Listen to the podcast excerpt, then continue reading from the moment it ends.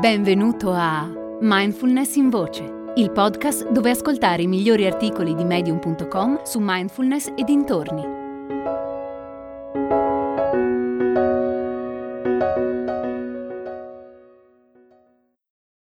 Il malinteso della crescita personale di Jay Sloy.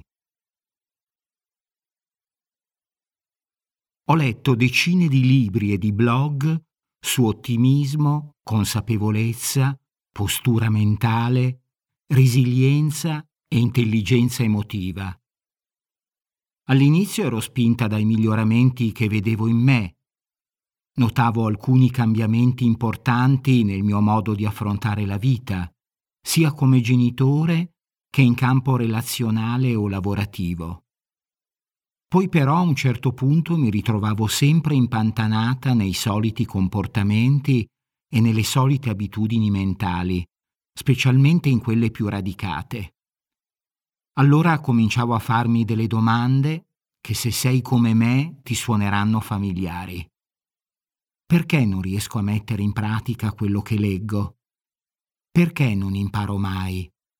Perché essere genitori o avere relazioni è così difficile?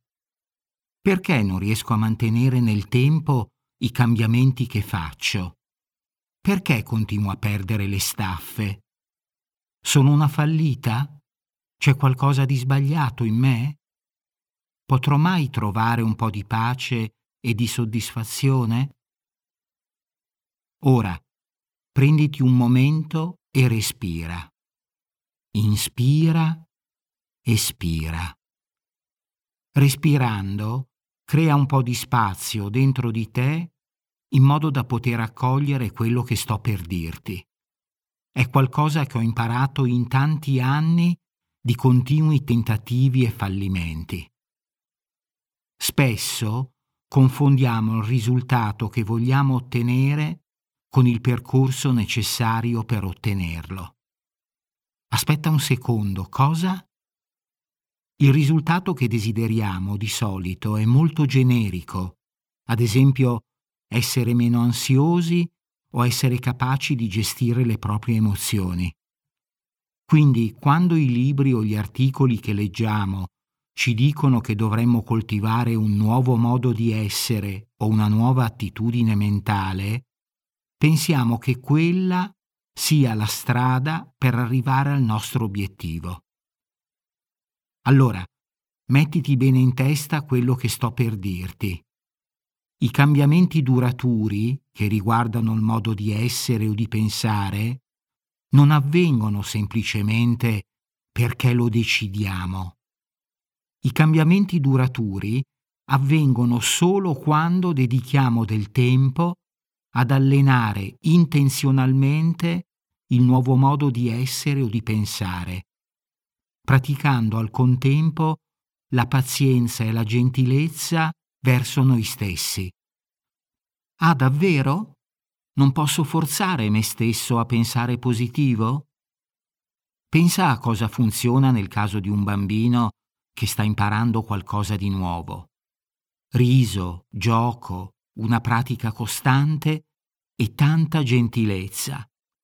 E da adulti le cose non sono molto diverse. Sarebbe facile imparare cose nuove o cambiare se non avessimo convinzioni e abitudini mentali ben radicate che remano contro. Peccato però che di solito siano proprio le abitudini mentali e le convinzioni più radicate quelle che ci fanno sentire sbagliati. Se dentro di te c'è una convinzione o un'abitudine mentale particolarmente radicata che contrasta con il cambiamento che vuoi ottenere, è come chiedere a te stesso di iniziare a scrivere con la tua mano non dominante. Impossibile? No, ma richiede tempo. E di certo non aiuta prendersela con la mano non dominante ogni volta che scrive male. In generale, quando vogliamo cambiare, saltiamo due passaggi. Il primo è diventare consapevoli delle abitudini mentali che ci impediscono di cambiare. Il secondo è imparare a padroneggiare quelle capacità che servono per superare le vecchie abitudini mentali e per costruirne di nuove. E sono proprio questi i passaggi che ho saltato quando ho iniziato a praticare mindfulness. La mindfulness è un modo di riprogrammare la mente che richiede gentilezza, compassione e una buona dose di pratica. Perché gentilezza e compassione? Perché non puoi usare un martello per costringere un fiore a sbocciare. Sbocciamo quando ci sono le condizioni giuste per farlo, non quando siamo sotto stress o veniamo costretti. Per molti di noi l'idea di osservare ciò che accade nella mente è del tutto estranea. Per questo tendiamo a sovrastimare il controllo che abbiamo sulla nostra mente e a sottostimare il controllo che la nostra mente ha su di noi. Inoltre lo stile di vita moderno ci ha abituati a pretendere risultati immediati e questo ci rende impazienti nei confronti della buona vecchia pratica meditativa.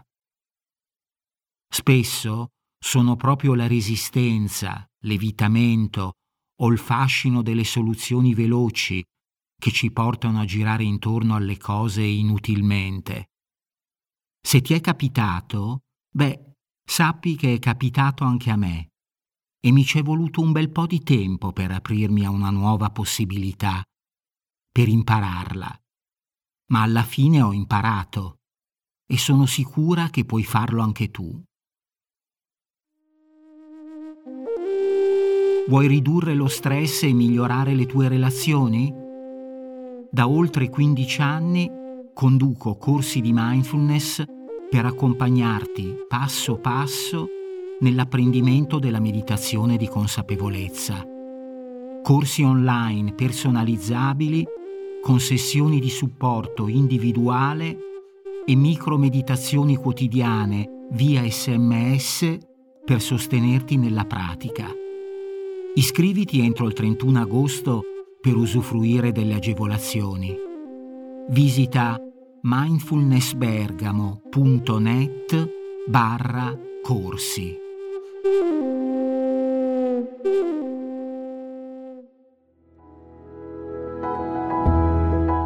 Hai ascoltato Mindfulness in Voce, il podcast di Mindfulness Bergamo www.mindfulnessbergamo.net